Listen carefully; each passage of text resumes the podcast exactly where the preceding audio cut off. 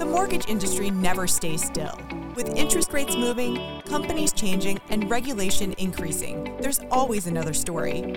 This is The Principal, where we break it down daily and take a deeper dive into the issues. I'm Christine Stewart, Editorial Director for the Mortgage News Network. Let's pay it down. But first, a word from our sponsors. Mortgage Women Magazine. It's where women's voices are heard. Find it free at www.mortgagewomenmagazine.com.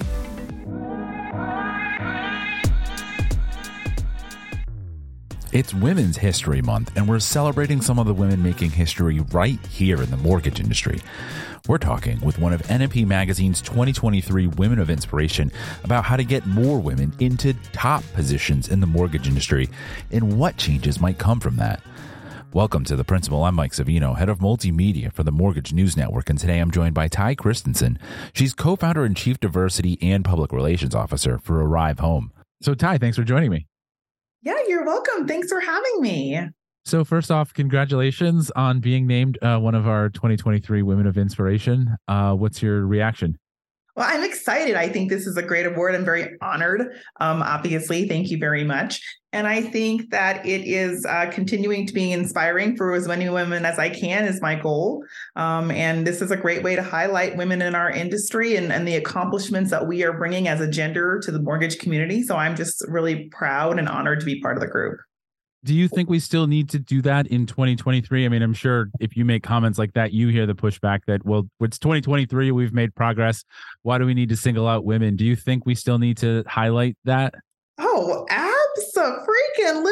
I mean, listen, we are, as an industry, we've seen an increase in the number of women that are in lower to mid entry um, jobs. So we've got, I think it's about 45% of females are loan officers, according to the last report I just read, but we only have a 33% that are mortgage brokers that are female. And so, unless and until we have equality in our C suites and our broker ownerships, um, we're not going to be seeing innovative solutions that can advantage specifically single females that are looking to purchase homes. And so the more diversity we have at the table, the better for all of us. So, yes, to your point, yes, we still need more women in the industry.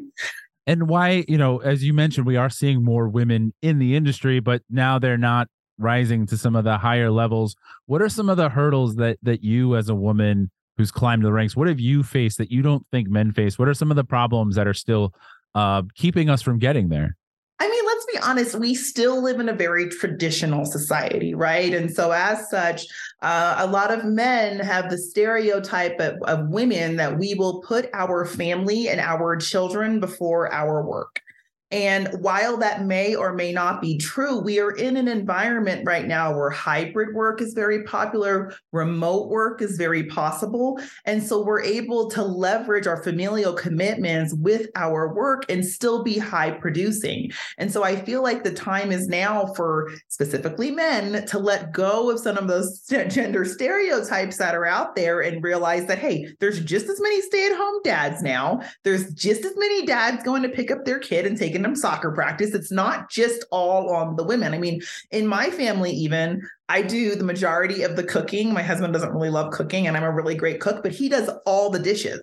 And so there is this kind of transforming of the familial unit where there is more uh, gender equality as far as familial roles. And there's guys that are stepping up and helping out and really being the head of the household in terms of support when it comes to the children. I my wife doesn't like how I do laundry, so I I do the I do. She'll cook when she's inspired, but I do most of the cooking and I do the the dishes and the cleaning. The kitchen has basically become my my space. so, point, I mean, it's it's a very different dynamic than it maybe it would have been, you know, a couple of decades ago. Oh heck yeah! but I think you make up. I mean, the work from home thing. I think you make up a good point too. That you know, there's a different way to strike the balance than in the past. That you know, it used to be well mom has to leave work. It's like, well, now she can do work while she's at soccer practice, or she can do work while she's at home with the kid, even if that's sort of still her domain at home. 100 percent. I mean, I, I, have a story from a few years ago, which is a long time ago. I guess it's maybe seven years now. Anyway, I was at Chick fil A with my kids and I got a text from my LO at the time, and she wasn't really great at running numbers. And so she was like, Can you just calculate income for me really fast and let me know if this DTI will work? And I'm at Chick fil A using one of their red crayons that you get in the coloring package, like diagramming this income calculation on a napkin. And I sent it back to her, and she was able to close the deal. I mean, that is the that is what technology has done for us. We are able to really work in almost any situation in our industry. And let's use that to our advantage. So that's obviously things we can do to help women uh, advance, even though we're getting closer to a 50 50 split. Obviously, the industry still doesn't necessarily reflect the, the population as a whole. So, right. what advice would you also have for women who are maybe considering careers and why they should get into the mortgage industry? Depending upon your entry point into the mortgage industry, it can provide you a substantial amount of flexibility.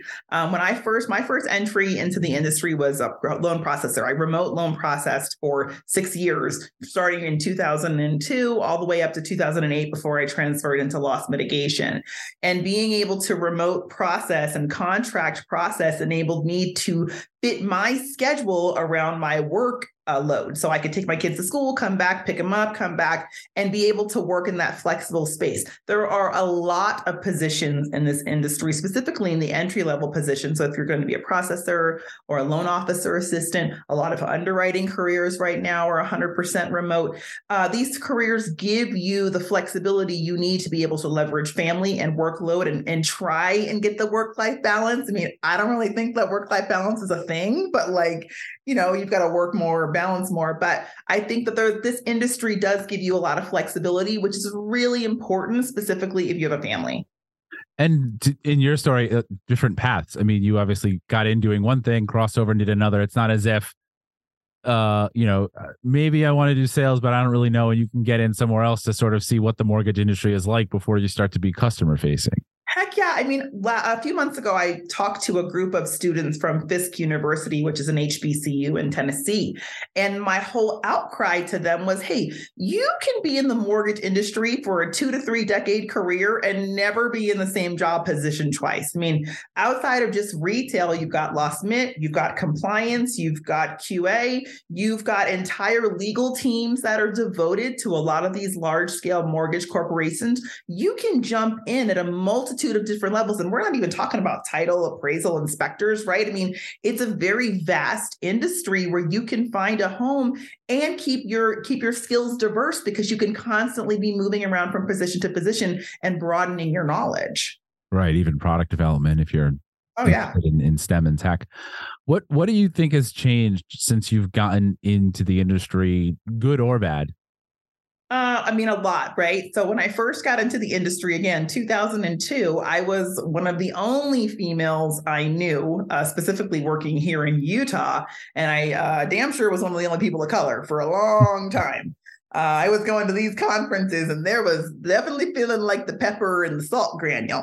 Um, but now it is a lot more diverse. So when I'm sitting on stage and I'm speaking and I'm looking out over the audience, I'm seeing women, I'm seeing men, I'm seeing members of the LGBTQ community, I'm seeing Black people, Asians, Latins have really taken a hold, specifically in the real estate space. There is a large demographic of Latin real estate officers, uh, agents rather, and it is really exciting to see this beautiful rainbow of people coming into our industry and it's becoming less of a good old boys club and way more inclusive.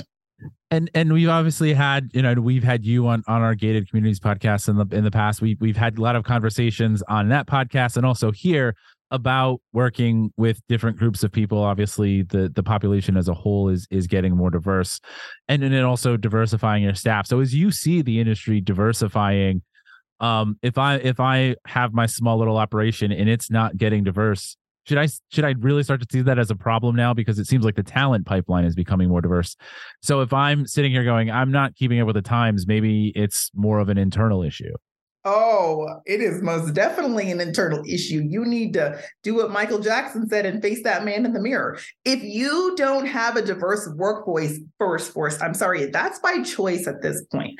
Um, there are a multitude of programs that will offer diverse candidates for job openings. I, I serve on the board of an organization called Access Lending Academy, and it's an academy that is solely focused on bringing diverse individuals into the mortgage industry and training them before partnering them with a corporation or a company, right? And Access is is is unique in that aspect. But you can go to junior colleges, you can go to HBCUs, you can go to community centers and post job job applications.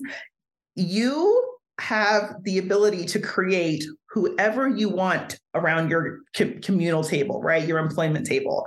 And if you don't have a diverse group of individuals working for you, that's your problem because you are not seeking out those individuals. And look, I'm not trying to be that person that's like, you know, oh, hire, hire more women, hire more brown people, hire more women, hire more brown people for no purpose but it does serve organizations that choose to diversify their workforce. They have higher retention, they have higher productivity, and they also have more innovative solutions because you have other people offering you advice and strategy from different walks of life.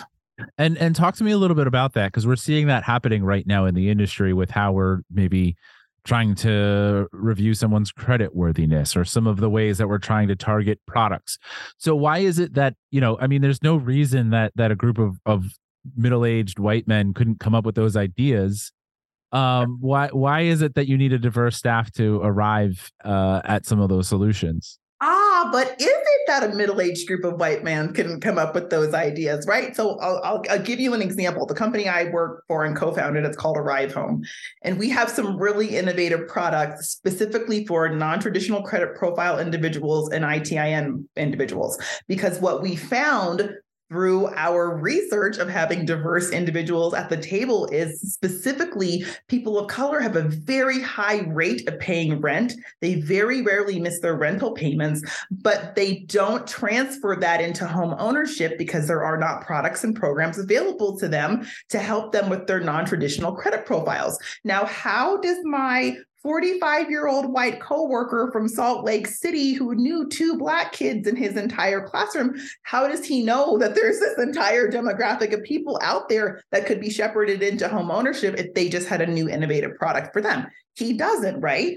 I don't know what the experience is like growing up on a Native American reservation and how home ownership is difficult for that community, but I've got a coworker who does, and she brings her ideas to the table as well. And this is not saying that, oh, you know, you've got to have every color in the rainbow at your table, it's more about the walk of life, right? So if my experience being a suburban person, that's going to be different than someone who grew up in an urban area. And we need to pool our communal resources, our mental communal resources to really get innovative to help our country to create these new programs to get people into home ownership. Because I'm sure, as your listeners know, by the year 2040, we're going to be living in a majority minority country. That means there'll be more people of color than whites in America America for the very first time. Right now, if you were under the age of 18, 52% of Americans are part of a minority or biracial demographic. That means that that demographic is already over half people of color. And so, as we're coming into this browning of the American community, we have to get creative about how to provide programs, products, and solutions for these types of consumers because Blacks uh, Hispanics, Asians spend money and use credit differently than the white community, and we need to create products for them. Yeah, I think you make. I mean, that's kind of the point I was getting at. Is you can't really ex, you it, it, in hindsight, you're like, oh yeah, sure, but you can't really fix a problem if you're not exposed to it, and if you have people from different walks of life, you realize how the home buying process is different for for different groups of people. Um, so obviously we've been talking a lot about how to get women uh, into the industry and of course also how to help uh, people of color. But I also just wanted to sort of get your take on on where we are in, in the mortgage industry right now and maybe some kind of big change whether it's on how we do sales how we recruit staff whatever it is is there if you if you could make one big suggestion for the industry this year what would it be Well, I think it's amazing that FHA has now lowered the premium um, for people. I believe it's as of March 20th, they're lowering the premium for new FHA buyers. I think that's great. Personally, what I would love to see is for them to remove the mortgage insurance premium after a certain period of time um, and timely payments. That would really free up a lot of resources um, for your FHA borrowers, uh, specifically people of color, minority FHA borrowers refinance at a much lower rate um, than your white consumers. Uh, most of the uh, minority FHA borrowers keep that same loan, which means they continue to make those mortgage insurance payments because, as you know, they're for the duration of the loan. That would be the one thing I would love to see. It's like a, a five year cutoff or maybe, you know, 72 months, something like that where you get that relief after timely payments for X amount of years, free up that revenue, and then you're able to utilize those funds for other things show you show you're not a, a, a, you show you can can make payments and you don't need yes. insurance. Absolutely. Exactly. Sure. Uh Tai thanks so much for joining me. You're welcome. Thanks for having me. You can see our entire list of women of inspiration in this month's NMP magazine available now at nmpmag.com the originator connect network the nation's largest producer of mortgage events is about fostering a community founded on professionalism, collaboration, and personal and professional growth connecting you to the story of your success.